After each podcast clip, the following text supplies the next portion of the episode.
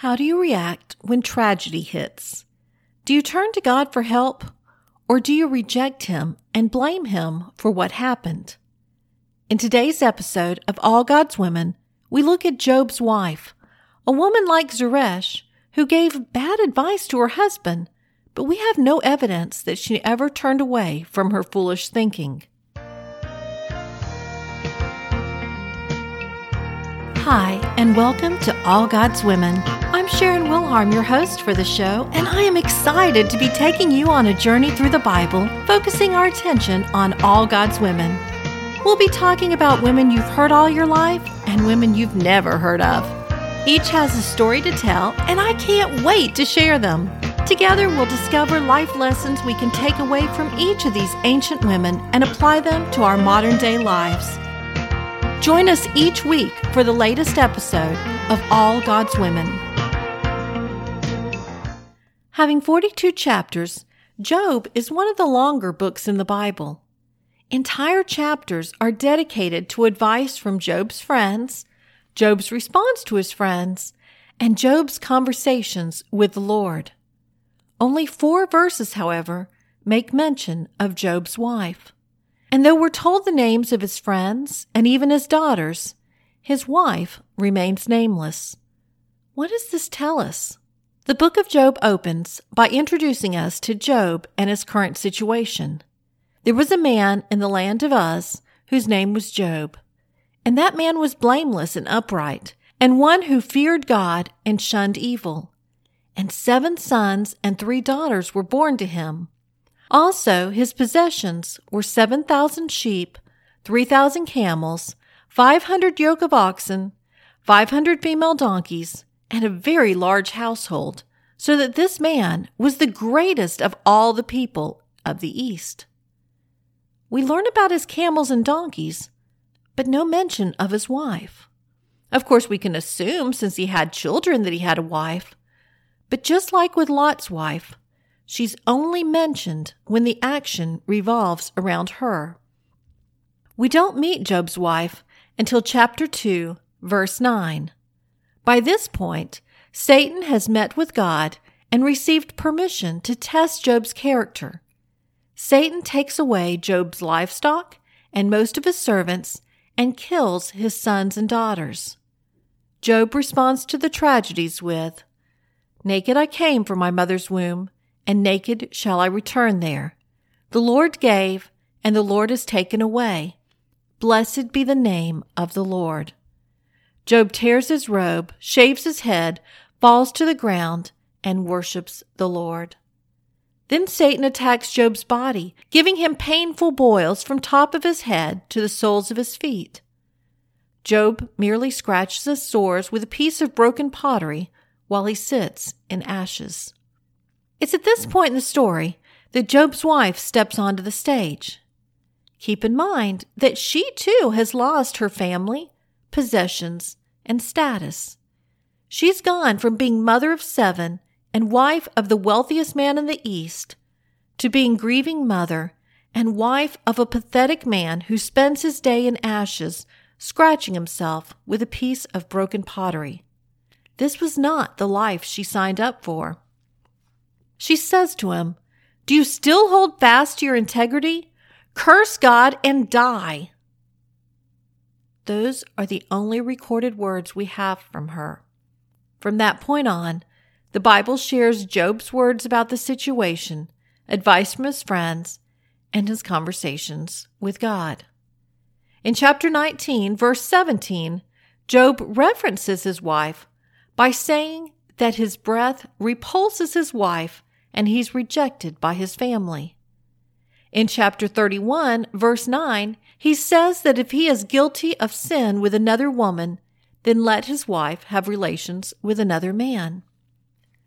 The book of Job concludes with a list of how God blessed Job, giving him even more than he had before.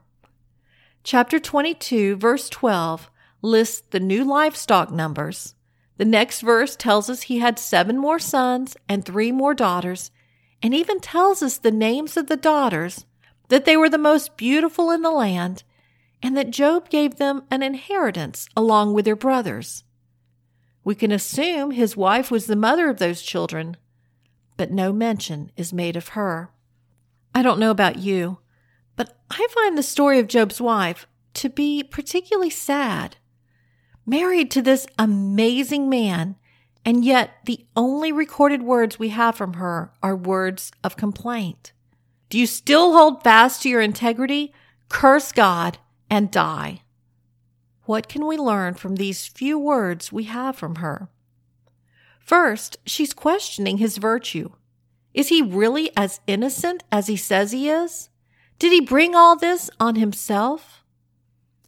This was a common belief of the time. People assumed that sickness, death, or tragedy was God punishing them for their sins. But she's married to Job. She knows better than anyone his innocence. Maybe she's questioning his faith. Does she not share his level of faith? Is she a fair weather believer? Does she question what kind of God would allow his people to suffer so? Maybe she's just really angry. She's suffered as well as him. She's lost everything. Does she blame God for all that's happened to them?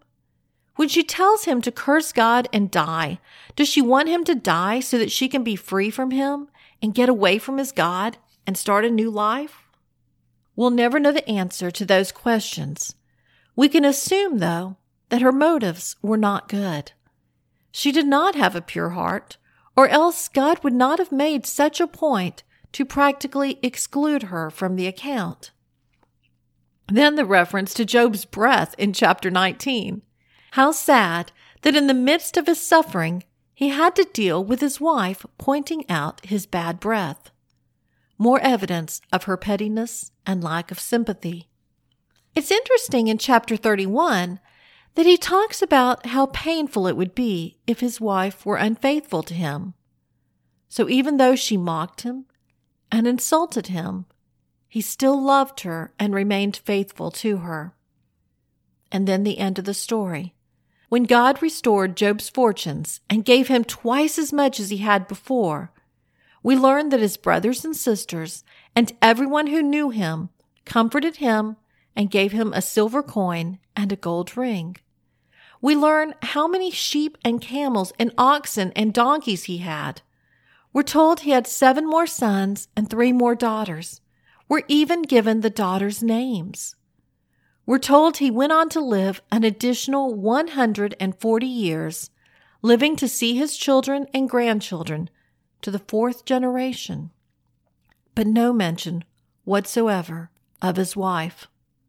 Wouldn't it have been nice to have a little footnote that his wife had a change of heart and was a blessing to her husband all the days of his life? We can assume that since no mention was made of a change, that she continued in her path of bitterness and complaint, despite the restoration of their fortune. I hope this is a story that you had a hard time connecting with, but I'm afraid at some point in time, we've all been like Job's wife. When we're hurting, we so easily lash out and attack the very ones we love the most. But here's the deal. We don't have to dwell in the land of bitterness. If we find ourselves hanging out there, we need to flee away and head straight into the arms of the Lord. Job shows us that being a believer doesn't protect us from harm. However, whatever we go through will be so much better if we don't have to go through it alone. If we reject the anger and fear and place our trust in Him, He will see us through victorious on the other side. In these current days, we're all going through unexpected situations that we didn't plan for. Whether it's disease, death, destruction, or destitution, we each make a choice each day of how we're going to deal with it. Will we lash out in fear, alienating ourselves from those who should be our allies? Or will we draw together as we draw near to the only one who is bigger than anything the enemy can send our way. God understands our fears. He feels our sadness. He sympathizes with our struggles. But he sees the future and he knows that what we are going through is only temporary. Job understood that. His wife didn't. What about you? Are you trusting him to see you through both the good times and the bad? Lord God, thank you for this reminder of how important it is for us to keep our eyes on you rather than our circumstances. Thank you for loving us through the good days as well as the bad days. Forgive us those times that we lose sight of you and become bitter and hateful to those around us. Open our eyes so that we might see ourselves as we are and not be fooled into thinking that we are better than we are. Help us to be a helpmate to our husbands rather than a hindrance. Help us to lift up those around us rather than dragging him down. May we reflect your love at all times. In Christ's name we pray. Amen. That concludes today's episode of All God's Women. Join us next week when we look at Isaiah's Daughters of Zion. Did you know that you can search past episodes of All God's Women by topic? On the All God's Women website, you can search for episodes about mothers, wives, women dealing with infertility or tragedy. You can find courageous women and redeemed women. Find the link in the show notes. Until next week, goodbye. If you enjoy listening to All God's Women podcast and radio show, you're going to love my brand new Women of Prayer Bible study. Get to know the character of God by studying the prayers of women in the Bible. Grab your copy today, available in paperback and Kindle.